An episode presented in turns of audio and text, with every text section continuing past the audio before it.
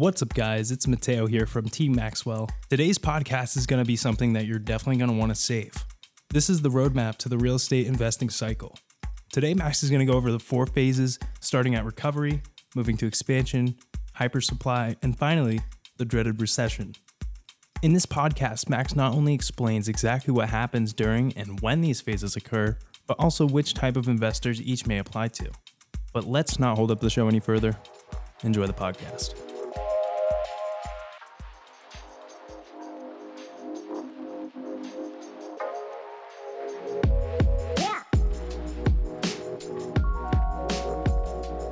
Pandemic going on, there's a lot of uncertainty. And a lot of investors in real estate are actually calling it uncertain times. But is it really? Because the most savviest investors know each phase in the real estate cycle. And they actually use the cycle to match their investment opportunity. But today, I'm gonna show you exactly what the four phases of the real estate cycle is and how you, as an investor or a wholesaler, can win on the up or the down. So you're probably saying to yourself, Max, what kind of magic ball or magic something do you have to be able to predict what's going on in real estate? The reality is, I don't. That's not even what I'm trying to say. But the most savviest investors understand the cycle. The cycle has four phases, and a cycle will be able to tell you whether the opportunity you're looking at right now is actually good investment or not. It'll tell you whether you're supposed to be making capital improvements on a property that you currently hold or not. Should you be doing uh, discounts on rent? Should you be trying to offer concessions on properties or not? So, understanding the cycle of real estate and the four phases included on it is to help you tremendously. It's what makes the difference between a good investor and a great investor. All right, so now I'm to tell you the exact phases of the real estate cycle. It's four of them. Number one is to be the recovery stage. Number two is the expansion phase. Number three is the hyper supply phase. And the number four that we all hate or love is the recession phase.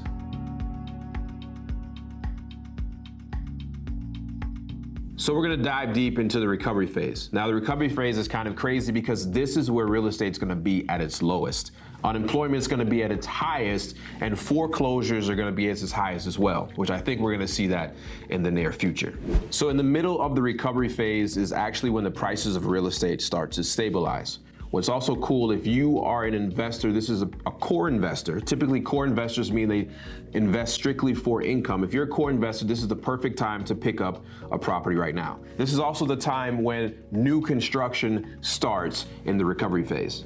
So, an example of a company taking advantage of the recovery stage is a company called Blackstone, who bought a lot of property during this stage. And essentially, what they're going to be doing is buying property at record low prices stabilizing the property and the rents, waiting to sell it at a later date. Now, that is important to understand, and this is where your big buyers, big money buyers, are to be buying property in the recovery phase.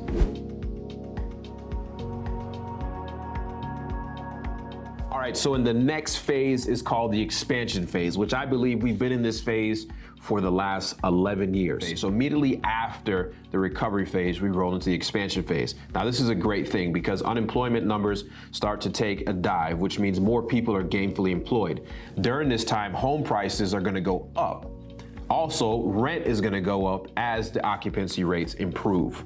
Now, this is the perfect time for your value add type investors. And what I mean by that? Your fix and flippers, people that are to buy properties at a certain price, improve the product, and then sell them. This is also at the peak of the expansion phase, is when is like a great balance for houses being on the market. You're to add a house, sell a house, add a house. There's a good push and pull when it comes to inventory of houses on the market. So during the expansion phase, remember if you bought a property during the recovery phase, this is the perfect time for you to start doing improvements on your rental properties or your commercial properties. You're probably saying why? Well, obviously because the unemployment rate's going down and rents are on the rise because the vacancy rates are improving, this is the perfect time for you to start adding small things to those properties, such as fixing them, expanding them, whatever it is, to take advantage of the stabilizing rents. So at the height and the tail end of the expansion phase is when it actually becomes more difficult for wholesalers to find those rock bottom prices so they can pass those on to the opportunistic investors. And what I mean by that is simply investors who get the properties that are very, very deeply discounted. They can do some value add and move on. Right now, it is almost like a seller's market. So this makes it very hard for wholesalers to go out there and find properties and investors to find properties that are very, very on the cheap end. And this is in the height and the tail end of the expansion phase. So the next phase we're going to talk about is the hyper supply. The hyper supply gets everything from the expansion phase. Now, if you remember, during the expansion phase, the flippers were flipping, so wholesalers were finding all of these properties in the beginning and the mid level of the expansion phase and supplying it to all these fix and flip investors. And also, all this new construction was going on. Everywhere you turned, a new neighborhood was being built. Well, unfortunately, something during this actual hyper supply phase, something in the economy started to slow the demand down for houses. Essentially, all the stuff was still on the market, but the demand wasn't there. It could be unemployment rate starts to go up or something happens. But during this phase, as we call it the hyper supply, too much product on the market. And this is what we call a buyer's market. And for houses, then there was supply.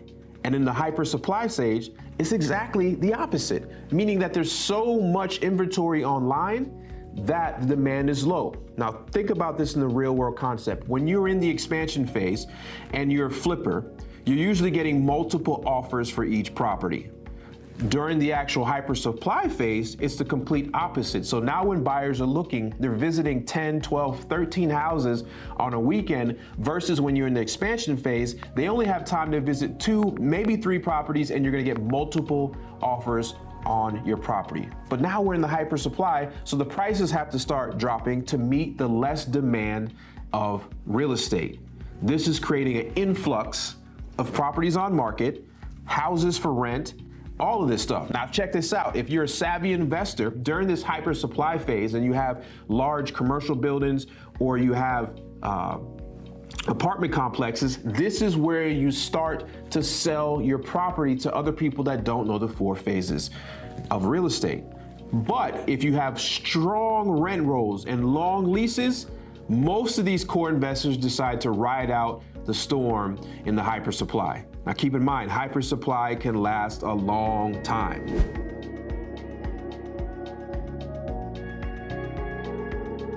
So the next phase we're going to talk about is the one that most people hate and few love. And let me tell you why. This is called the recession phase. Typically, everything is out of whack. There's so much supply on the market, zero demand because of unemployment rates, whatever's going on in the economy, there's literally no demand. So here's what happens. During the actual hyper supply phase, you start to see banks, like we typically just seen Chase Bank, say, hey, we're gonna tighten our standards for the loan. Typically they're saying, hey, now you gotta have a 700 credit score and 20% down to be able to qualify to buy a home. Now with that comes less people have 700 credit score plus, less people have the 20% down, essentially decreasing the demand for houses because less people can actually purchase. Does that make sense?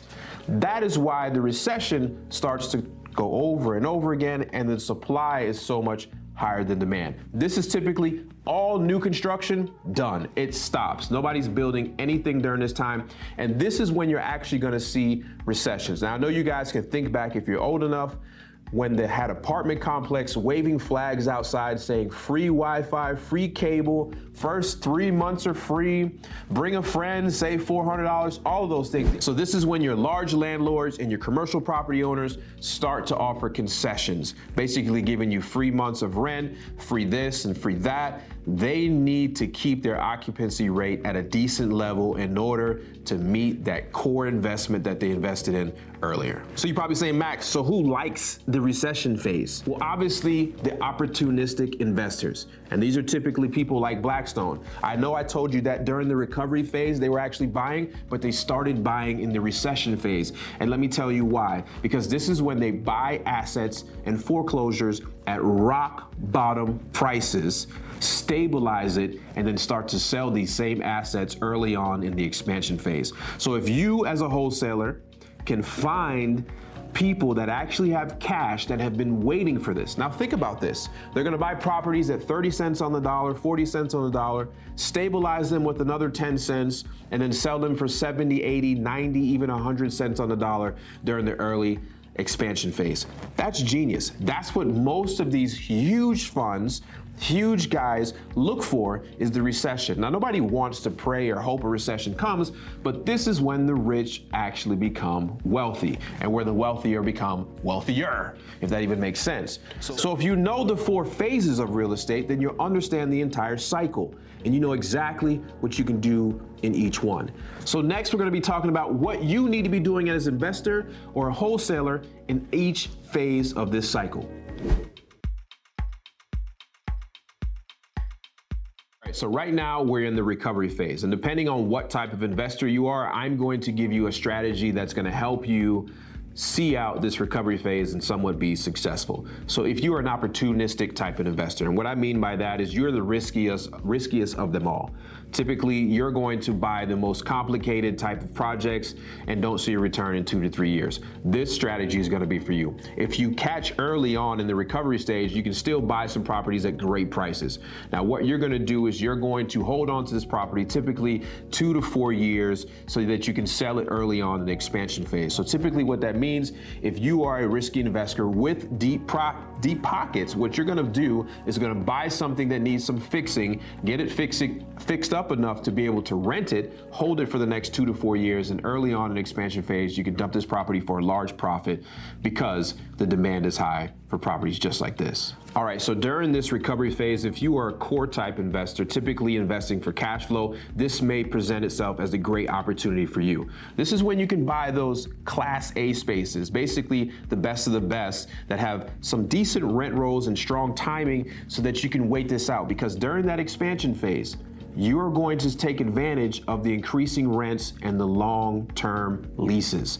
So, if you're looking for core properties, this may be the perfect time during the recovery phase for you to pick those up. All right, so right now we're in the expansion phase. So, typically, what this means is there's going to be a, there's an upswing. There's more demand for rental property and space, and there's also more demand for primary residence. Now, if you're a developer, this is the perfect time for you to actually start building. Here's why. Because the moment that you can deliver this project, you, the demand for rent is already high, so you're gonna be able to stabilize that development very, very quick. You're also gonna be able to, as a developer that's doing single family homes, you're also gonna be able to sell these as soon as these things hit the market because the expansion phase is when there's more demand than there is supply. So this is perfect for you guys as a developer. Now, if you are fix and flipper during this time, this is absolutely perfect for you because there's still enough distressed situations where you can pick up property at a low price, do the fixing up, and sell it retail. Now, here's the thing. A lot of people think during the expansion phase, you got to do A plus type rehabs,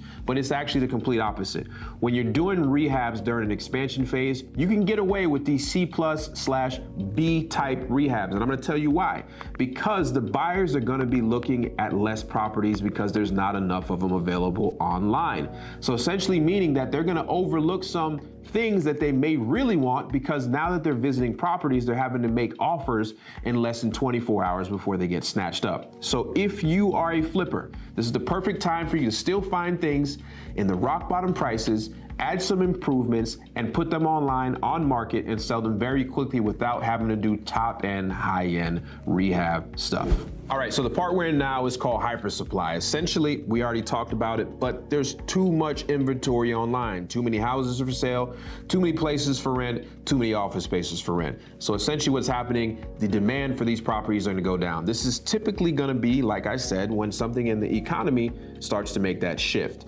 Now that we have that shift, if you're a core investor, vesting just for cash flow, typically this is when you're going to be selling your properties if you have any lease renewals coming up or if you have anything that kind of makes a shift. Here's why because because there's less of demand, the prices are going to go lower. But if you have good, long, stable rents in the commercial side, or if you have great tenants on the residential side, then you're fine. You're probably going to be able to hold out this period three, four, five years, however long it lasts, so that you can still stabilize your portfolio. So if you're a core investor, you may want to sell or you may want to hold on to it if you got some great leases and some great tenants. All right, so during this hyper supply phase, if you are opportunistic investor, this may be good for you, but you got to keep your eye on the streets for this one. Typically, for people in this hyper supply that are not equipped to handle what's going to happen, they may hit the panic button. So, for example, if somebody's over leveraged in their asset and can't handle the small margins they predicted because we were in the expansion phase, they may hit the panic button and you may see you may actually see these same properties go up for record level sales. And what I mean, not record on the high, but record on the low. And these prices may actually reflect something very similar to a recession. So keep your eye on the market. Look for these people hitting the red button to get out of these assets and scoop them up because you're in a better capital position than they are. And you can find these properties very cheap when they hit that button. All right, guys. So right now we are in the recession phase. And typically there's only one type of investor that's going to love and take advantage of this. So if you're an opportunistic investor, this is exactly where you fit because you're going to be able to buy properties at rock bottom prices. REOs, which means real estate owned by banks, foreclosures, all of that things, this is where you're going to buy these. So let me tell you a little story. A company called Blackstone that started with $400,000 borrowed some money from the bank bought about $10 billion worth of property, spent another 2 billion fixing them up so they can turn them into rentals, and created a $25 billion company. This same company was spending $100 million a week buying single family residents until they built a very large portfolio.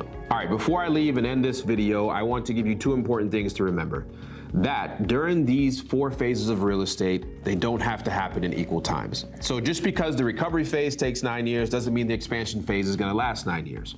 You have to pay attention to the market to be able to predict when each one is coming and going, and that's completely up to you. Second is that each one of these phases doesn't mean it happens across the country all at once. It typically be regional. It could be that uh, California is in a recession and the East Coast may be in a recovery. Whatever that means. Typically is that it doesn't need to happen all at once. It could be market by market by market. Right, if you remember these two things and pay attention to the four phases in the real estate cycle, then you'll be well equipped and fit to handle whatever's coming your way. You'll learn how to adjust your business or your investment strategy so you always stay ahead of the market. All right, guys, it's Mateo again. Thanks for listening to the podcast. If you did enjoy, don't forget to share it with someone who you might think would appreciate this knowledge, as well as don't forget to add us in your favorite streaming app. We are everywhere where you can listen. Either way, be sure to check us out on Instagram at The Real Maxwell, as well as YouTube. If you look up Max Maxwell, he should pop right up.